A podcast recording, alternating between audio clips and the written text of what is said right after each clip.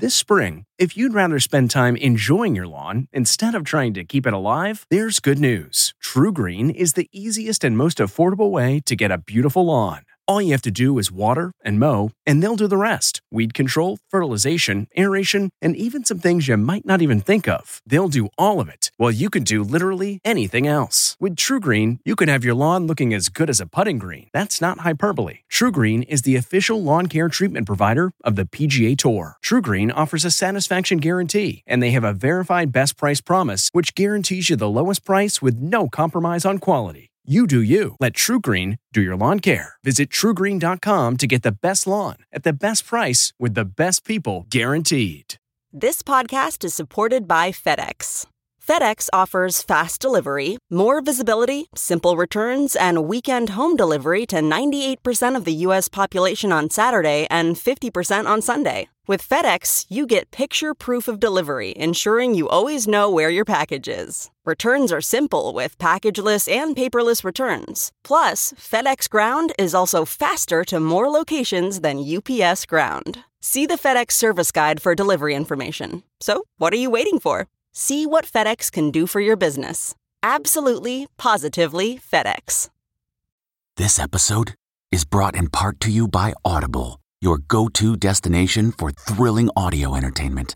Whether you're looking for a hair raising experience to enjoy while you're on the move or eager to dive into sinister and shocking tales, Audible has an exclusive collection of thrillers from best selling authors that will keep you on the edge of your seat.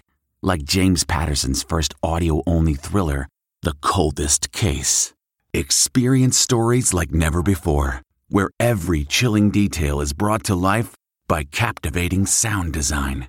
Plus, as an Audible member, choose one title a month to make yours forever.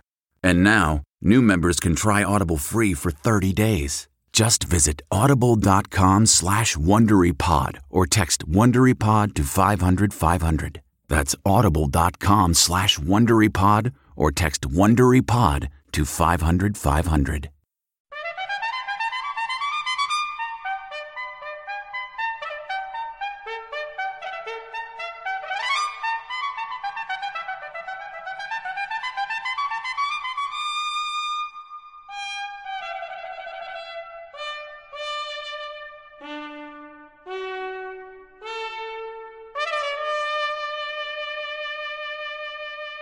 Morning. I'm Jane Pauley, and this is Sunday Morning. We begin with some good news. Thanks to our return to standard time during the night, most of you got an extra hour to sleep in. Nice? Sure. But nothing like the lengthy slumber enjoyed by some burly creatures snug in their lairs, as Connor Knighton will explain.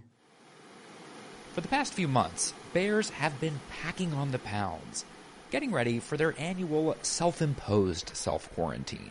The first time I got to see them during hibernation, I was sold. Uh, they were so cool. At Washington State University, scientists study the mysteries of hibernation. Underneath all of that fat might be everything from diabetes treatments to tools for space travel. A long winter's nap ahead on Sunday morning. There you go. From there, it's on to one of the greatest comic legends of our time. His name is Bob Newhart, and he's talking this morning with our Ben Mankiewicz. Hello? Bob Newhart had not one, but two hit TV shows named for him. Not bad for an accountant. If I had been with Enron, they would still be in business. I mean, they, the government could never have figured out my book. Laughs and a few surprises. That's it. I've had it. All right? With the trailblazing so comedian. I'm leaving. Go. Later on Sunday morning. And then we consider a question of mind over matters. Those matters being the daily challenges of living with COVID and the emotional toll it's taking. Susan Spencer consults the experts. From hoarding hand sanitizer to living in lockdown, the battle for our physical health is doing a number on our mental health. It's not too exaggerated to say that this could be a second pandemic. A mental health pandemic? Yeah. yeah. That's what a lot of us are expecting all over the world. Feeling a little anxious lately? Ahead on Sunday morning. David Pogue watches the big move chess has made toward crowd appeal. Lee Cowan looks back on the life of Sean Connery, the very first James Bond in the movies. Mo Rocca remembers a first lady who many consider first among equals. Faith Salie meets a voter who puts no shows to shame. Along with Steve Hartman and more on this Sunday morning, the 1st of November, 2020. We'll be back in a moment. Much as we humans may welcome any chance to sleep in, we're practically insomniacs compared to animals that hibernate. It's a curious phenomenon that's beginning to yield some of its secrets. Here's our Connor Knighton. For a bear, Brooks Falls at Katmai National Park in Alaska is like one of those conveyor belt sushi restaurants. During the summer months, diners are treated to a seemingly endless supply of salmon. This summer, the alpha of omega 3 consumption was a bear known as 747, the recent winner of Katmai's annual online Fat Bear Week contest. Jumbo jet size 747 is estimated to weigh 1,400 pounds. But of course, all those pounds serve a purpose. Bears have an enormous appetite. It's, it's virtually unstoppable, and they will eat and eat and eat to gain that fat mass to survive hibernation. Heiko Jansen is a professor of integrated physiology and neuroscience at Washington State University, home to the country's only dedicated bear research center. Located in Pullman, Washington, the center houses 11 grizzlies, and these big mammals on campus are helping scientists unlock some of hibernation's mysteries. But first, let's clear up a hibernation misconception. I'm getting awfully sleepy. Likewise, Boo Boo. I can hardly wait to hibernate. The common cartoon concept of hibernation involves bears going to sleep in November and then waking up for the first time in spring. I set the alarm clock for like spring. But that's not quite what happens. They actually don't sleep all the time. They have a fairly regular sleep wake pattern, and, and they will get up in the den. They might stretch a little bit. In fact, pregnant females give birth and nurse their cubs during hibernation.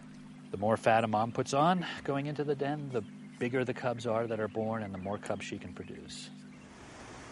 But what scientists don't fully understand is how bears can get so heavy and yet stay relatively healthy. Bears eat a ton, get fat, don't get diabetes. Exactly, right. They exhibit some of the signs that type 2 diabetics exhibit, but then all of that reverses itself. In the lab at WSU, fat cells are analyzed for clues about how the bears beat diabetes. Grad student Hannah Hapner believes the answers could have implications far beyond the bear world. Hopefully, what I'm doing will assist in us figuring out how all that works and then developing treatments for those uh, human metabolic diseases as well. A treatment for type 2 diabetes may be hiding in hibernation. And if we humans could ever find a way to lower our own metabolic rate the same way that bears do, well, then the skies would no longer be as limiting. This is the first time that men have been put into hibernation before departure. In 2001 A Space Odyssey, some of the crew goes into hibernation to conserve food and water en route to Jupiter. According to Jansen, it's not that far fetched. Even lowering our metabolic rates by a few percentage points would have a huge benefit uh, to the amount of stuff you simply had to carry on a spacecraft. Although, so much snoozing would present its own set of challenges. Humans that would be laying down for six months would lose a tremendous amount of bone, but bears aren't losing bone mass. They're not becoming osteoporotic like, like humans would. Why? Nobody really knows. The WSU Center opened in 1986 to help answer those types of questions. The grizzlies either come from the greater Yellowstone region, where encounters with humans have put them at risk for being put down, or they were born on site. Since the researchers controlled the diet, they start shrinking the portions in the fall to mimic what would be happening in the wild. It's mostly a mix of kibble and apples, with one occasional treat. They will do almost anything for a large bolus of honey. I can't believe squirt. that's the bear stereotype that's true. It's like of all that, of them, I would have been like, all right, the Winnie the Pooh thing is ridiculous. that's true. They love honey. They love honey. Here you go, John. Up, up, up. Here we go. For a few squirts of honey, the bears kick out their paws for a final pre hibernation blood draw. Good bear. They'll be examined again in April, but for the next several months, it's pretty hands off. They'll be monitored on camera while they laze around. With so much uncertainty in our world, from the pandemic to politics, it's hard not to be a little envious of hibernators. For humans, it's bound to be a challenging winter. But for the Bears, it'll be a blur. They essentially get to skip it all, curled up in their dens, awaiting a sunnier spring. It's the challenge of our COVID times how to assert your mind over matters of health and work and family and more. Not surprisingly, it's a challenge that's stressing a lot of us out as Susan Spencer can tell us. When it comes to wearing a mask, Seattle writer Wendy Sparrow was way ahead of the curve. I've been wearing a mask during flu season for an allergy season for like years. And people would look at me when I would walk into a store and they would stare at me. Masks and hand sanitizer. Both are part of Sparrow's lifelong mental health battle with OCD or obsessive compulsive disorder. I plan for all the worst things that could happen. I have first aid kits everywhere. I have like multiple ones in my house. First aid kits. Yes, first aid kits. I mean, somebody could get their head lopped off and I could just probably get it back on with the first aid kits I have around. You described yourself as suffering from something called contamination phobia. Can you explain uh, what exactly that is? as far as like germs go, up until I can see somebody like sneeze or something, I'm usually okay with it. I don't go to hazmat levels of cleaning unless somebody is sick, and then I kind of lose my mind. She's been accused of overreacting for as long as she can remember, until COVID 19 came along. One of my friends online commented to me the other day, and she goes, How does it feel to have mask wearing normalized finally. And I was just like, I'm not going to get stared at anymore. But as gratifying as you might think that would be, she says the pandemic actually has made her OCD worse. It's much harder to control symptoms and habits and stuff like that when you are genuinely, you know, at risk for these things. I mean, how, how do you how do you tell yourself, no, that's, that's too much hand sanitizer when I, at this point, there's no such thing as too much hand sanitizer.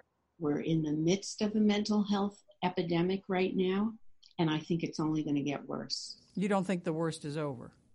No, not at all. No, I think in a way the worst is yet to come in terms of mental health. Dr. Vivian Pender is president elect of the American Psychiatric Association. There's going to be tremendous uh, grief and mourning for all the lost people and the lost opportunities and the lost dreams and hopes that people had. She says the pandemic is aggravating mental illness among those already battling it and taking a toll on the rest of us, too. Anxiety always rises in the face of uncertainty, and we're living in very uncertain times. More than half of American adults say their mental health has suffered because of the pandemic. Prescriptions for antidepressants shot up 14% after the initial outbreak. You could argue that given all that's going on, having a mental health issue is just a normal reaction. Absolutely. And so, what we really have to be careful of when we're talking about mental health during this time is what's an actual anxiety or depressive disorder, um, and what is just a stress response that makes sense uh, given how uncertain the world feels. Atlanta psychiatrist Dr. Sarah Vinson says her days are packed with returning patients and first timers concerned there's something seriously wrong. How do you know when you should really worry about it? A big thing that differentiates just sort of typical stress versus an, a disorder is if there's actually impairment. Uh, so, is this getting in your way? Is this making it difficult or impossible even for you to do your work, fulfill your responsibilities in your household, sleep at night? And when that continues for weeks at a time, uh, that's when you should think maybe this is more than just a stress response. Dr. Vinson splits her time between private practice and a public clinic, where, unfortunately, business is booming. If I wanted to try to make an appointment, how long would it take me? Our wait list at the county clinic is around uh, three or four weeks. So if, if someone is having a serious mental health issue, it's going to take weeks to see anybody. Unless they go to an urgent care or, or that sort of thing, because the people that we already have are taking up more of our time. Across the country, long waits are standard fare, due mostly, Dr. Pender says, to a lack of money and a chronic shortage of providers. Mental health services have been underfunded for a long time, and they're still underfunded. One recent study found more than half of behavioral health organizations have closed programs due to COVID 19, while 65% have had to reschedule or turn away patients, all of which affects some groups more than others how do you evaluate the entire mental health system in terms of meeting this challenge uh, for people of color? I would definitely probably give it a D minus, if not an F. That's why retired California school teacher Valerie Andrews recently launched a nonprofit for women of color facing mental health challenges. She's battled anxiety and OCD her whole life, but didn't get a diagnosis until she was well past 50. Do you have a sense of what treatment is available in the community today? Very little. There's no availability if you don't have insurance. For most people, it's too expensive, or there's too much negativity around it, or there's not enough people that look like them to talk to. Uh, so all of those factors come into play. Like Wendy Sparrow, Andrews says the pandemic has aggravated her OCD. But even so, after the death of George Floyd, she managed to take a very big step. I went to my first march, uh, Black Lives Matter march. But your OCD centers around a fear of getting sick. And in a protest, you're with hundreds, thousands of people, I would have thought that would have been terrifying. It, it really was. Uh, I did double mask. I did, you know, double gloves. Carried my hand sanitizer with me. My uh, daughter, who's a nurse, was with me. So we didn't stay long, but it was important enough to get out there and have my voice heard. An inspirational note to which all of us in this COVID 19 struggle now can relate. There's always hope, and I think the world needs to feel that right now, but also people with mental health issues. Even if you're just like thinking 2021, please get here already, uh, there are better days ahead. This isn't going to be forever. If you've ever considered taking up chess, now's the time to make your move. David Pogue shows us why the pandemic reduced most professional sports to shadows of their former selves. But it's done wonders for one game, maybe the last one you'd ever guess. It's chess. A boom is taking place in chess like we have never seen, maybe since the Bobby Fischer days. And it's happening all because the pandemic has driven people indoors and they're looking for something incredible, constructive, educational to do. Maurice Ashley is a chess grandmaster and a commentator for chess championships. People have this misconception that it's slow, it takes a long time, it's boring. Why would you want to watch grass grow? Yeah. But chess is not like that. Well, not all the time like that anyway. I'm about to wrap him up. no, no time soon. Forget about that dream. It's definitely not like that in New York City's Washington Square Park where you can play a pickup game for five bucks. Lights out. With old timers like David Solomon Reed. your move. He's been playing here for 40 years. When you guys go back and do the editing, I want the heading to be I am the last lion of Washington Square Park. The last. If there's a boom in chess, they're not seeing it here. The players just aren't getting the same traffic they once did. A good four or five hundred dollars before the pandemic. Now it's like slow because a lot of tourists are not allowed to come here as far as the flights coming in and out. So now it's down to what on a good day? Oh God, I think I squeezed two hundred dollars, 150 200 dollars one day. So where's the boom? You probably saw this coming. It's online. By June 2020, the number of people joining chess.com had tripled from the previous year. The signups grew by a million people a month. Um, I couldn't really see my friends as much, so I was kind of looking for that competitive vice um, to continue in my life, and you know I found that through chess. One of the new members was graduate student Richard Hamilton. The idea is you're you're playing total strangers. Yeah, you're playing with it's it's kind of cool because sometimes it's like Iran or you know Albania, some countries that the average American maybe uh, couldn't even point out on a map. But the chess explosion isn't just people playing. Oh my god, it's the most beautiful mate I've ever seen. It's also people watching. Oh, oh, oh my god! Oh, here comes. Chess has been around for over a thousand years, and people are just starting to watch at explosive rates now. As a teenager, Alexandra Botez won six national titles in both Canada and the U.S. Today, at 25, she makes a six figure income playing chess live on Twitch, a website where you watch entertaining gamers play video games. And G3. But in the pandemic, chess is one of Twitch's fastest growing spectator sports. Oh my god, stalemate! It's very high energy. You know, you're yelling when you lose a piece, you're excited when you win. Sometimes people will put bets on the line, and it's much more interactive, and you feel like you're actually watching a kind of sport. At one point, you actually threatened to shave your eyebrows. Yeah. I need to get 2300 because this ain't gonna be a good look. And I said that if I don't reach a certain rating goal in a one month period, I would shave off my eyebrows. It was very motivating.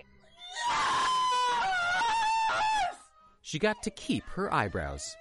Welcome, everybody. I hope we're all ready to behave because we got CBS Sunday Morning filming things today. And along the way, she's amassed a huge following of fans. About 200,000 people a day log on to watch her play chess. Thank you so much, Dell, for the five months. I appreciate it. And a lot of them pay $5 a month to support her channel. Becoming an online chess star requires more than good chess chops. You have to multitask like crazy. You start crying like a little baby. You trash talk, you joke for six to eight hours at a time. It's not traditional chess. Um, the ones who are the best are also incredible at chess and also incredible at entertaining. On one hand, Maurice Ashley can't wait for the return of chess tournaments played in person. Chess players want to sit across the board. They want to see the player they're playing. They want to shake hands. They want to go after the game and hang out and talk about what fun that was, maybe go over the game where they made mistakes, and then maybe go have a brewski. But overall, he's thrilled to see how the internet has brought this ancient game to millions of new fans. So this is not a uh, pandemic bubble that's going to pop. Oh no, no, pandemic bubble for chess? Not at all. This is a pandemic rocket ship that has taken the game to new levels. Of all of America's first ladies, Eleanor Roosevelt was truly a first among equals, charting her own distinctive course both during and after her White House years. Mo Rocca has her story. Ladies and gentlemen, the most admired woman of our time, Mrs. Eleanor Roosevelt. In 1960, the chairman of the board asked the First Lady of the World if she had one word of encouragement for viewers of his Frank Sinatra ABC special. That one word would be hope. Just hope? Yes, it's the most neglected word in our language. Yes, hope. High hopes. Those high apple pie in the sky hopes. Propelled Roosevelt to become a globe-trotting humanitarian. Man must have freedom in which to develop his full stature. And for 12 years, America's First Lady, emphasis on first. She's the first First Lady to cross the country by air. She's the first First Lady to have press conferences. And as David Michaelis chronicles in his new biography, published by Simon & Schuster, a Viacom CBS company, Eleanor Roosevelt was also the first First Lady to write a daily newspaper column and host a weekly radio show. We still see in the youth of today an absolute faith in their own ability to work out our destinies. Of all the monikers, titles assigned to her, which was the one that was her favorite? She registered herself over and over again as homemaker. What? Are you serious? Or housewife. She thought that you were a genius if you could make a home anywhere you were. Feeling at home with herself was a lifelong journey for Eleanor. She was born in 1884 into material wealth and emotional scarcity. She wasn't allowed to show fear. She wasn't allowed to cry. If she was upset, she was told to go in the bathroom, put her head over the tub, and cry there. She adored her father, the brother of future President Teddy Roosevelt, but he struggled with addiction. Her mother, said to be the second most beautiful woman in New York, openly mocked Eleanor for her serious demeanor, calling the young girl Granny. It was a way of saying not just, you look old and sour, you look like something I don't want to be, and I don't want my family to have anything to do with. It It was a real excommunication. And what did that do to Eleanor? Well, she herself would say, I wanted to sink into the floorboards. Orphaned at the age of nine, she was engaged at 19 to her fifth cousin, the ambitious Franklin Delano Roosevelt. What did Franklin see in Eleanor? Well, she had one thing she was the president's niece. He worshiped Theodore Roosevelt. Meeting Eleanor was the moment where he could say to himself, By God, I'm marrying that woman and I'm going to be President of the United States myself. The marriage would become one of history's great political partnerships. She immediately feels useful. Useful and therefore loved. And I think the great disconnect for them was in discovering that they could only be useful to each other, but might not make each other happy as intimates. Although they would have six children, Franklin would find romantic love with other women. Eleanor would seek intimacy with both men and women. Throughout Eleanor's life, she channeled her own hunger for affection into compassion and service to others. She was a noticer of other people who didn't like to be noticed herself. She much preferred the attention to be on you than on her. During World War I, while Franklin served as Assistant Secretary of the Navy, Eleanor visited Arlington National Cemetery daily to bear witness to the burials of fallen American soldiers. If nobody turned up, she felt absolutely it was her duty to stand by that grave and to observe everything and listen to taps.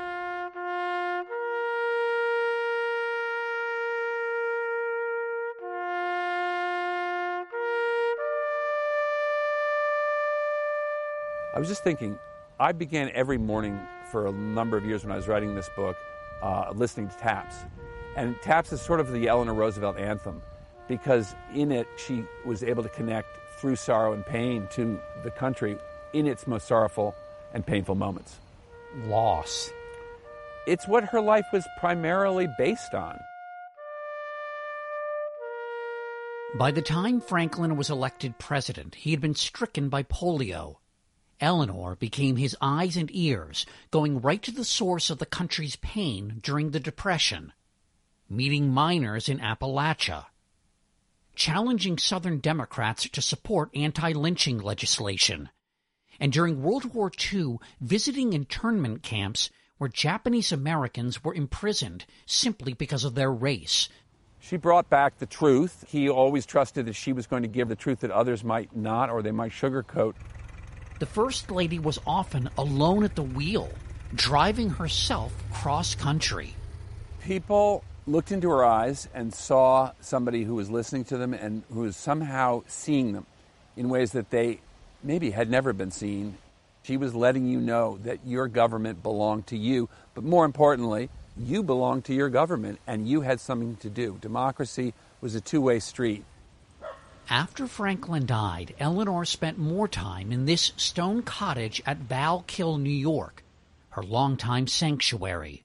but she never retired. Now, here is Mrs. Roosevelt. In 1959, she hosted her own public television show.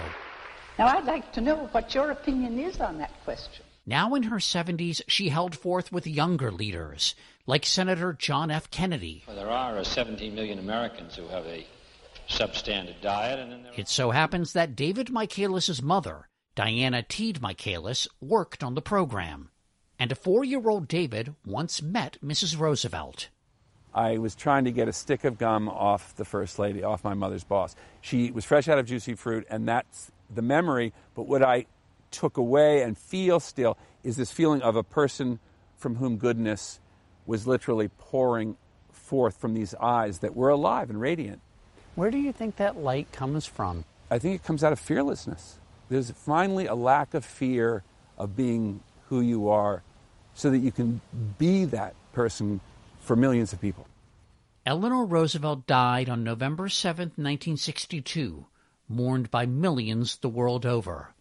A once uncertain child of privilege turned global champion of the dispossessed. You must have wondered what would her message to people be today? Live your life imaginatively, excitingly.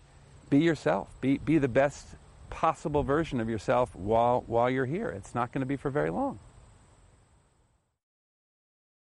Looking to instantly upgrade your Mother's Day gift from typical to meaningful? Shop Etsy. Get up to 30% off well crafted and personalized gifts from participating shops until May 12th. This year, embrace your creative side. You know, the side your mom gave you, and shop Etsy for custom jewelry, style pieces, home decor, and extra special items she'll adore. Need something original and affordable for Mother's Day? Etsy has it. Shop until May 12th for up to 30% off gifts for mom. Terms apply.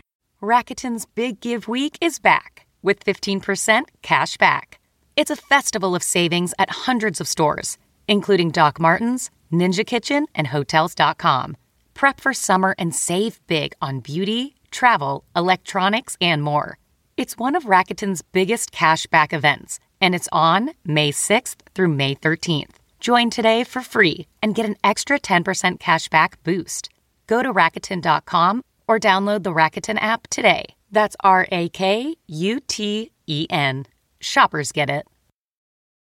It happened yesterday. Word of the passing of Sean Connery. With Lee Cowan, we take a look back. If you spent the 60s watching only James Bond movies, you'd think the world was filled with egomaniacal villains, and there was only one man who could defeat them. Mr. Bond. James Bond. Who are you? Bond. James Bond. Some would say Sean Connery was the best Bond. At the very least, he set the standard for all the 007s who would follow. Do you expect me to talk? No, Mr. Bond, I expect you to die. His secret was his ability to escape danger, but What are we going to do now? Well, we can swim or. Uh... be dangerously suave at the same time. This is no time to be rescued. Maybe it was his Scottish accent, or maybe it was his sly humor. Looking for shells? No, I'm just looking. Whatever it was, it never got old. When People magazine declared him the sexiest man alive, he was just shy of 60 years old. It was the same year he was playing Harrison Ford's father in Indiana Jones and the Last Crusade. Junior? Yes, sir. It is you, Junior. Those roles, the ones where he wasn't playing Bond, he seemed to relish the most. Break out the rafts. Lash them to the deck. We'll use them as shelters until the fleet arrives. It wasn't because he didn't like playing a secret agent, but because he could do so much more. And yet, his only Academy Award came from playing a streetwise Irish cop in The Untouchables. He pulls a knife, you pull a gun. He sends one of yours to the hospital, you send one of his to the morgue. That's the Chicago way. He embodied Hollywood, and yet, the older he got, the more he distanced himself from it. But he's so far away. God, I hate getting old. Except for some voiceover work, his last film appearance was in The League of Extraordinary Gentlemen, three years after he was knighted by Queen Elizabeth in Scotland.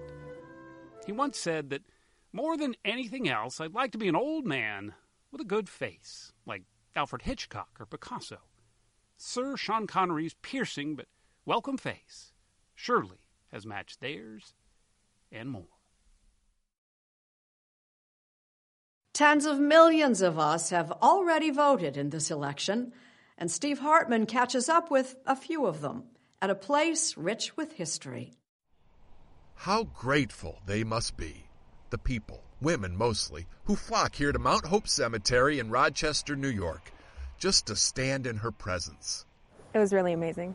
Like I wasn't just reading from a textbook anymore, I was with her. Emma Mittiga came to the grave of Susan B. Anthony for what has become a Rochester tradition, showing the suffragist in a very tangible way that her work was not in vain. After Anthony died in 1906, her grave went mostly unnoticed until four years ago, when about 10,000 people showed up to put their I voted stickers on her headstone, a gesture that came with unintended consequences. Unfortunately, the gummy residue of all that affection was damaging the marble. So this year, they covered her headstone with a plexiglass sleeve, allowing for layers of tributes for generations to come. She worked so hard her whole life. Sarah Compagna brought her daughter Clara. She died not even knowing if it would happen. We're not going to have children that'll take those next steps for us if we don't educate them now. Karen Moretti says we also need to educate a lot of adults, like her.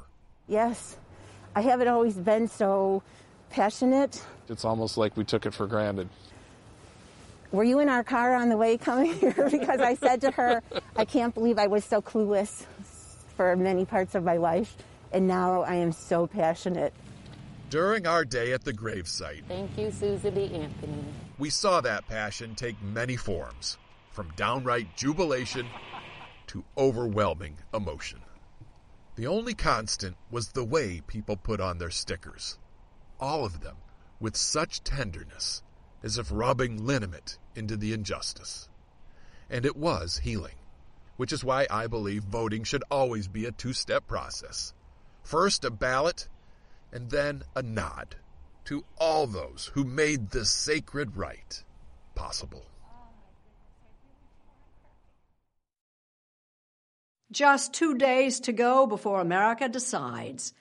But whether we'll know by Tuesday night exactly what we've decided is a very big question. Major Garrett now on the outlook for TV's election night tradition. Father Knows Best and The Garry Moore Show will not be seen tonight as CBS News brings you its nationwide election coverage. Election night. One of the few remaining events when the entire nation gathers around the electronic campfire Sorry, forgive me for interrupting. Ohio falls for Bill Clinton. To learn the nation's political future together. We could be in for a long night. Whether the winner is expected President Nixon has been reelected. Well, there's a roar of approval here. Or expectations are upended. Word there is that Hillary Clinton has called Donald Trump to concede. We, do We watch because we are part of it. This presidential race is still not decided. This is bigger than the Super Bowl, bigger than the World Series, Presidential historian Doris Kearns Goodwin. because the big difference is you may get completely caught up in the drama of those other sporting events, but we are participants. We're not spectators in this. The big election night, 1952. 1952 set a new tone for election nights in the television age. A UNIVAC is a fabulous electronic machine. CBS pulled out all the technological stops. Before the space age was a well known term, CBS introduced Remington Rand's UNIVAC.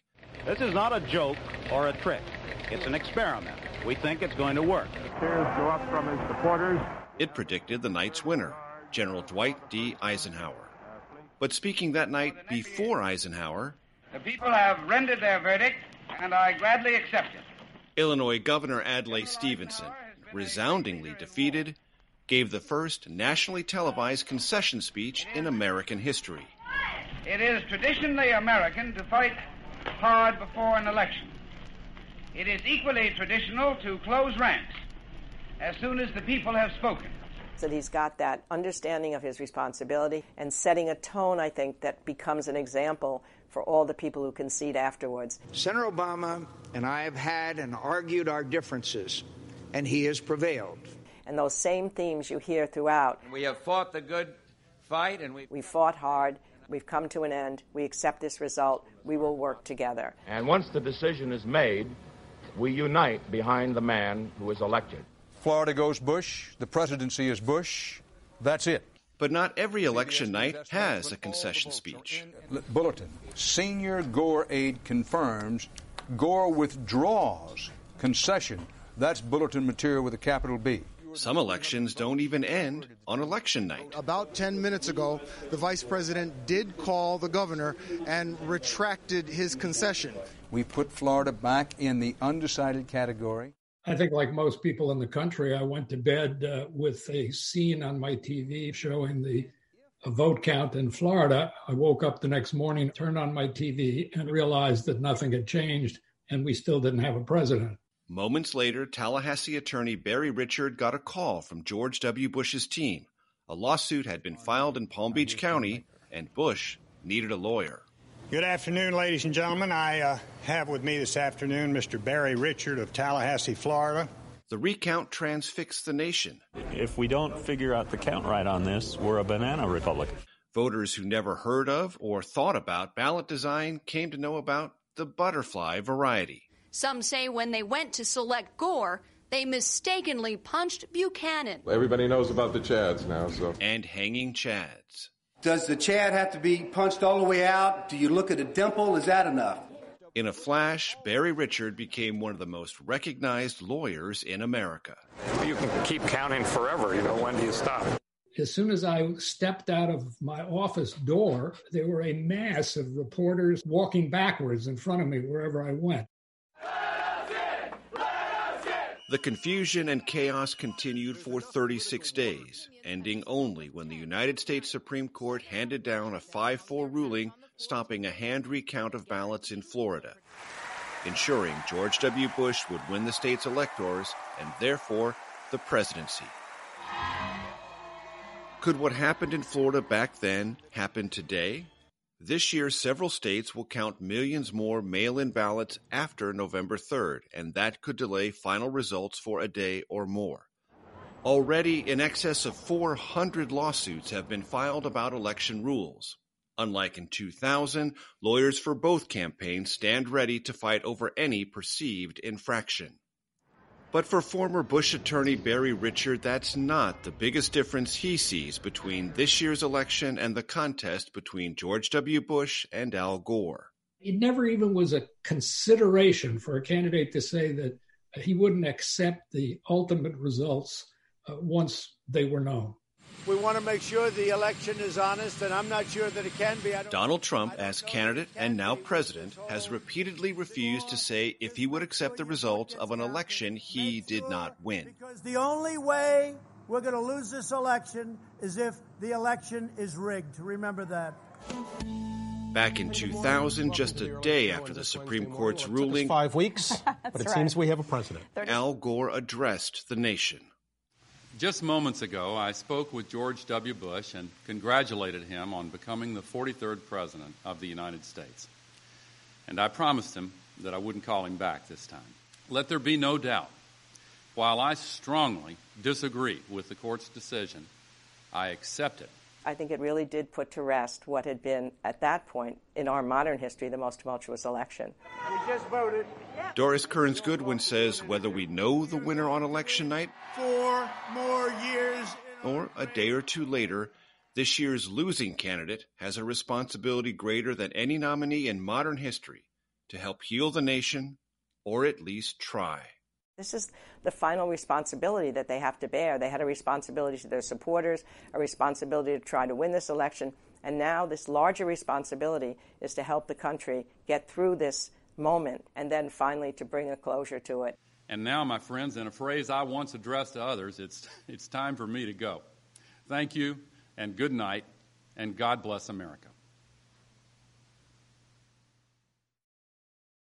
Think voting isn't worth the effort? Faith Salie has someone she'd like you to meet.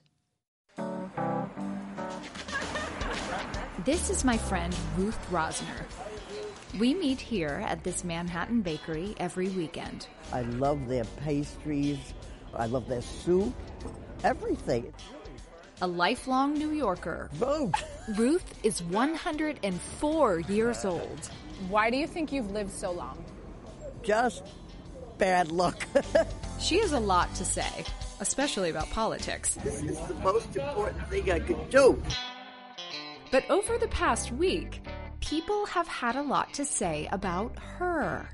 Do I want to vote? I want to vote more than anything. My family had the honor of escorting her to vote. I posted to social media, and the story of Ruth to the booth blew up. What's it like to be a viral star? It's very good. I get people taking pictures of me, millions of people know who Ruth is. Oh, this is my dad holding me. Ruth was born in 1916, four years before women even had the right to vote. This is my mother, who was one of the first women elected to the New York City Council. Clearly, civic duty runs in her blood. Do you remember your first vote? I think it was the second time that FDR ran. Ruth voted for Biden this year and cast her first ballot in 1936. In all, she's voted for president 22 times. Truman, Clinton. But this year, she says, is different. Carter, Obama. This is hands down, without exception. And I'm talking about the First World War, the Second World War, and every other election before or since. This is it. Ruth, when we walked over for you to cast your vote, I could not keep up with you. Well, I was just, oh boy, oh boy, oh boy. Not even COVID could keep her home, which says a lot since her own dad died in the 1918 flu pandemic. You could have thought, you know what, I'll skip this election. Jamais. No, never. If you skip this one, you're going to deserve what you get. After casting her vote and exiting to cheers, Ruth sat down on her walker to cry. It really seemed to mean something. And if this masked centenarian can do it, thank you so much. She wants you to do it too. God bless America, my home, sweet home. Yes, vote.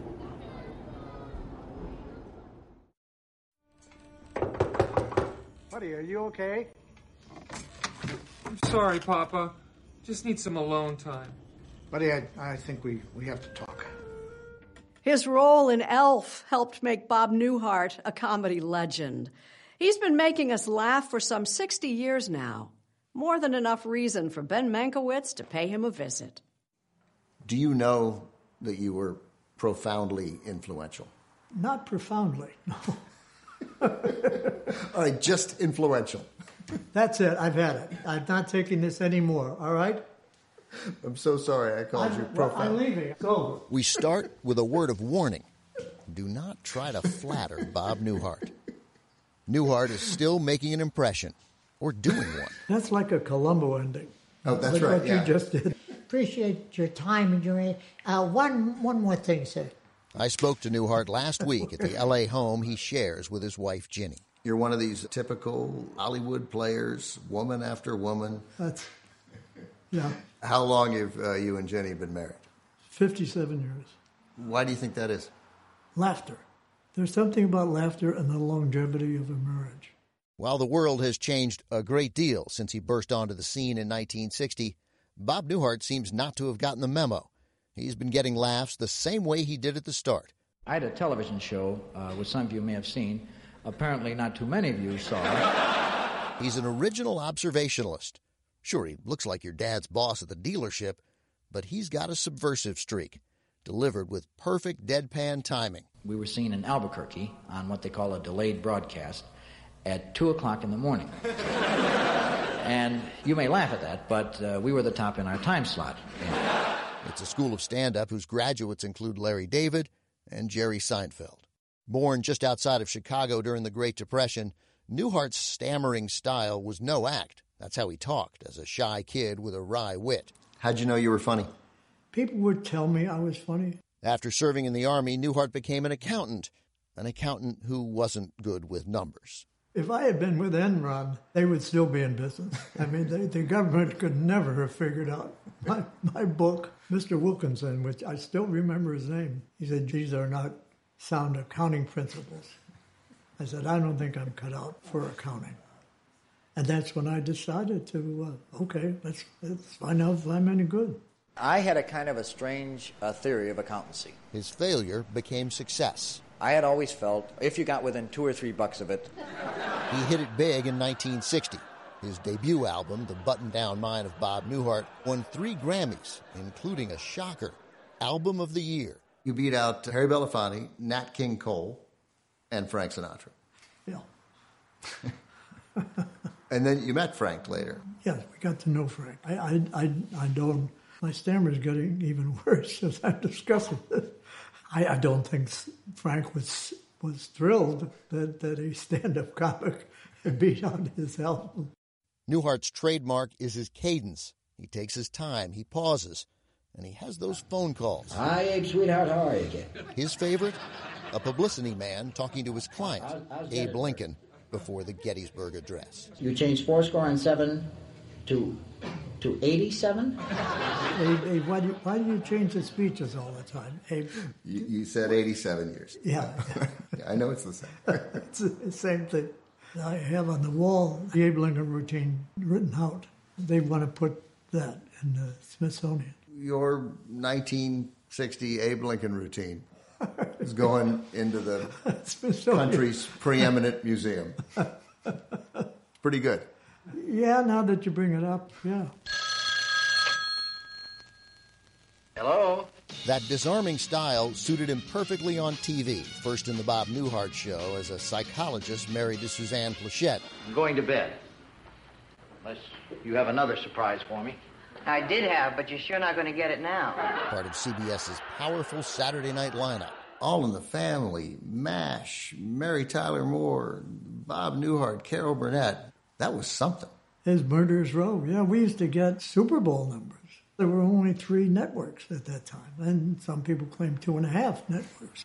Which one was the half network? I may have to work for them one day, so. I'm sorry, Bob. When I come home from a full day of working, I just don't feel like cooking. Emily, after looking at this food, I don't feel like eating. You and, and Suzanne Pleshette, I still think, uh, appeared to have the best television marriage I've ever seen. We had a yeah, we had a, a chemistry. It was wonderful. Bob, tell me about Amy. It's late, Emily. No, it's not. The second show, Newhart, came in the 80s. He plays an innkeeper in Vermont. It ran for eight seasons with a classic ending. The entire show was a dream. Honey. And he wakes up in bed with his first TV wife. Was it always the plan to end the show the way you did? No, again, it was my wife's idea. And the audience went nuts. They started applauding before they found out Susie and I were both in bed. All right, Bob. What is it? Well, you created an indelible TV moment, so thanks for doing she it. She did. I did. Well, you really should wear more sweaters.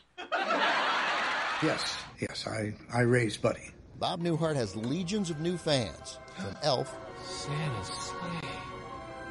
You're going to help me make it fly. to The Big Bang Theory. It's really you. You know, I really like Big Bang Theory. I think it's very well written. And also in the back of my head, I was like, I know how to do that. I'm, I'm awake, right? Next month, a 1992 show, Off the Record, showcasing his greatest bits, will be available for streaming. Up until the pandemic, you were still performing. Yeah, it's a narcotic. Yeah. People would say, Why do you still do it? I said, Yeah, you're right. I'm tired of making people laugh. I hate it. I have some bad news for you. I've been sitting here for an hour, and I'm, I'm sorry to say that, uh, that, I, that I laughed quite often. I'm sure that's very disappointing.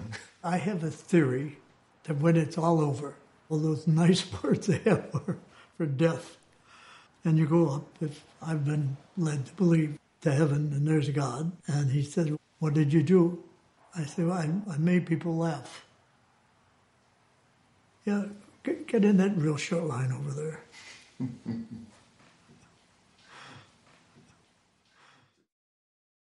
The whole world is watching America decide its future. With just two days to go, we continue our look at how others see us. Holly Williams has the view from the Middle East. But we begin with Ramy Inocencio in China.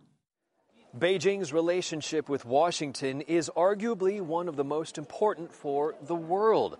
But it's been tough to find officials to go on record about the U.S. election. It's just too sensitive. Still, we did find one popular Chinese voice under the spotlight sharing humor and finding truth. America is kind of like my wife, China is like my mom, and now they don't get along and they both have nuclear weapons. Joe Wong is one of China's best known stand up comedians and a naturalized American. In 2010, he met then Vice President Joe Biden at a roast. Anybody here who's waiting for Trump? Now he hopes Biden wins. Do you think most of the people in China prefer one candidate over another? A lot of people support Trump. They feel that it'll make it easier for China to surpass the U.S. That is why Trump has a nickname in China. It's called Chuan Jianguo, nation builder Trump. Trump is the builder of a nation. The nation is just China. Uh, yeah, exactly. Who is our biggest foreign adversary? I would say China. President Trump explicitly blames China for America's devastating COVID outbreak, as he told Leslie Stahl on 60 Minutes. They should never have allowed this plague to get out of China and go throughout the world? Just one of so many U.S. China flashpoints. Taiwan's vibrant democracy, forced re education for Muslim Uyghurs in Xinjiang, and Beijing's territorial claims in the South China Sea. Victor Gao is a prominent China policy advisor. If Trump wins, he will be completely unhinged and unrestrained and he may go after his so-called enemies at home in the United States or his enemies abroad in the world. If Joe Biden is elected, President Biden may be invited immediately to visit China. We will be able, I believe, for our two great nations to have wisdom and sanity and reason uh, anybody who's waiting for Biden. Back at the bar, Joe Wong thinks China's people care more about issues closer to home, their health and wealth. China just got the coronavirus under control. And people are busy building up their businesses or going to school, these uh, everyday stuff instead of the election in America. But whoever wins, it's a safe guess that Washington's most important foreign relationship, if anything, will grow even more important in the years to come.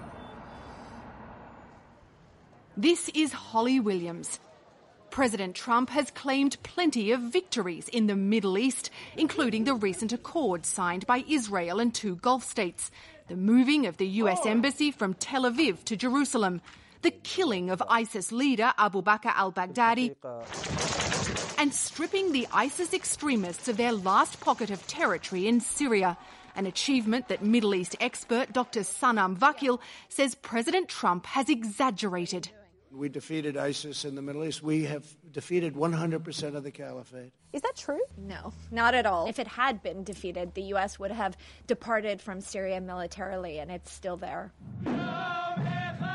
President Trump has moved the U.S. even closer to its longtime ally, Saudi Arabia, a dangerous policy, according to Amy Pope, who was Deputy Homeland Security Advisor to President Obama. He really wants a much more transactional relationship. Even the murder of Saudi journalist Jamal Khashoggi by men connected with the Saudi Arabian crown prince was less important than military sales, according to President Trump. We're not going to give up hundreds of billions of dollars in orders. Do you think that the rulers of Saudi Arabia are worried about um, a post Trump Middle East? I'm sure they are. I believe they really love this relationship with President Trump. The opposite is true for Saudi Arabia's arch enemy, Iran. President Trump pulled out of the Iran nuclear deal and squeezed the country with more economic sanctions, though experts say it's backfired, provoking Iran. We saw that specifically last summer, where Iran began to attack tankers um, in the Persian Gulf Joe Biden says if he's elected, he'll rejoin the Iran nuclear deal. But he cannot undo President Trump's decision to assassinate Iranian General Qasem Soleimani. The Iranians retaliated with ballistic missiles targeting US troops. Holy God! But many believe Iran is simply biding its time to take further revenge.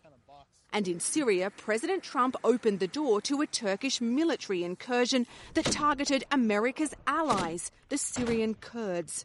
I think Middle Eastern allies are feeling uh, quite nervous that the U.S. is not the same reliable partner they thought it was. Putting America first means bringing US troops home, according to President Trump. His critics say even if he loses the election, the damage done in a fragile region may be irreparable. I'm Jane Pauley. Please join us when our trumpet sounds again next Sunday morning. If you like CBS Sunday Morning with Jane Pauley, you can listen early and ad-free right now by joining Wondery Plus in the Wondery app or on Apple Podcasts. Prime members can listen ad-free on Amazon Music. Before you go, tell us about yourself by filling out a short survey at wondery.com/survey.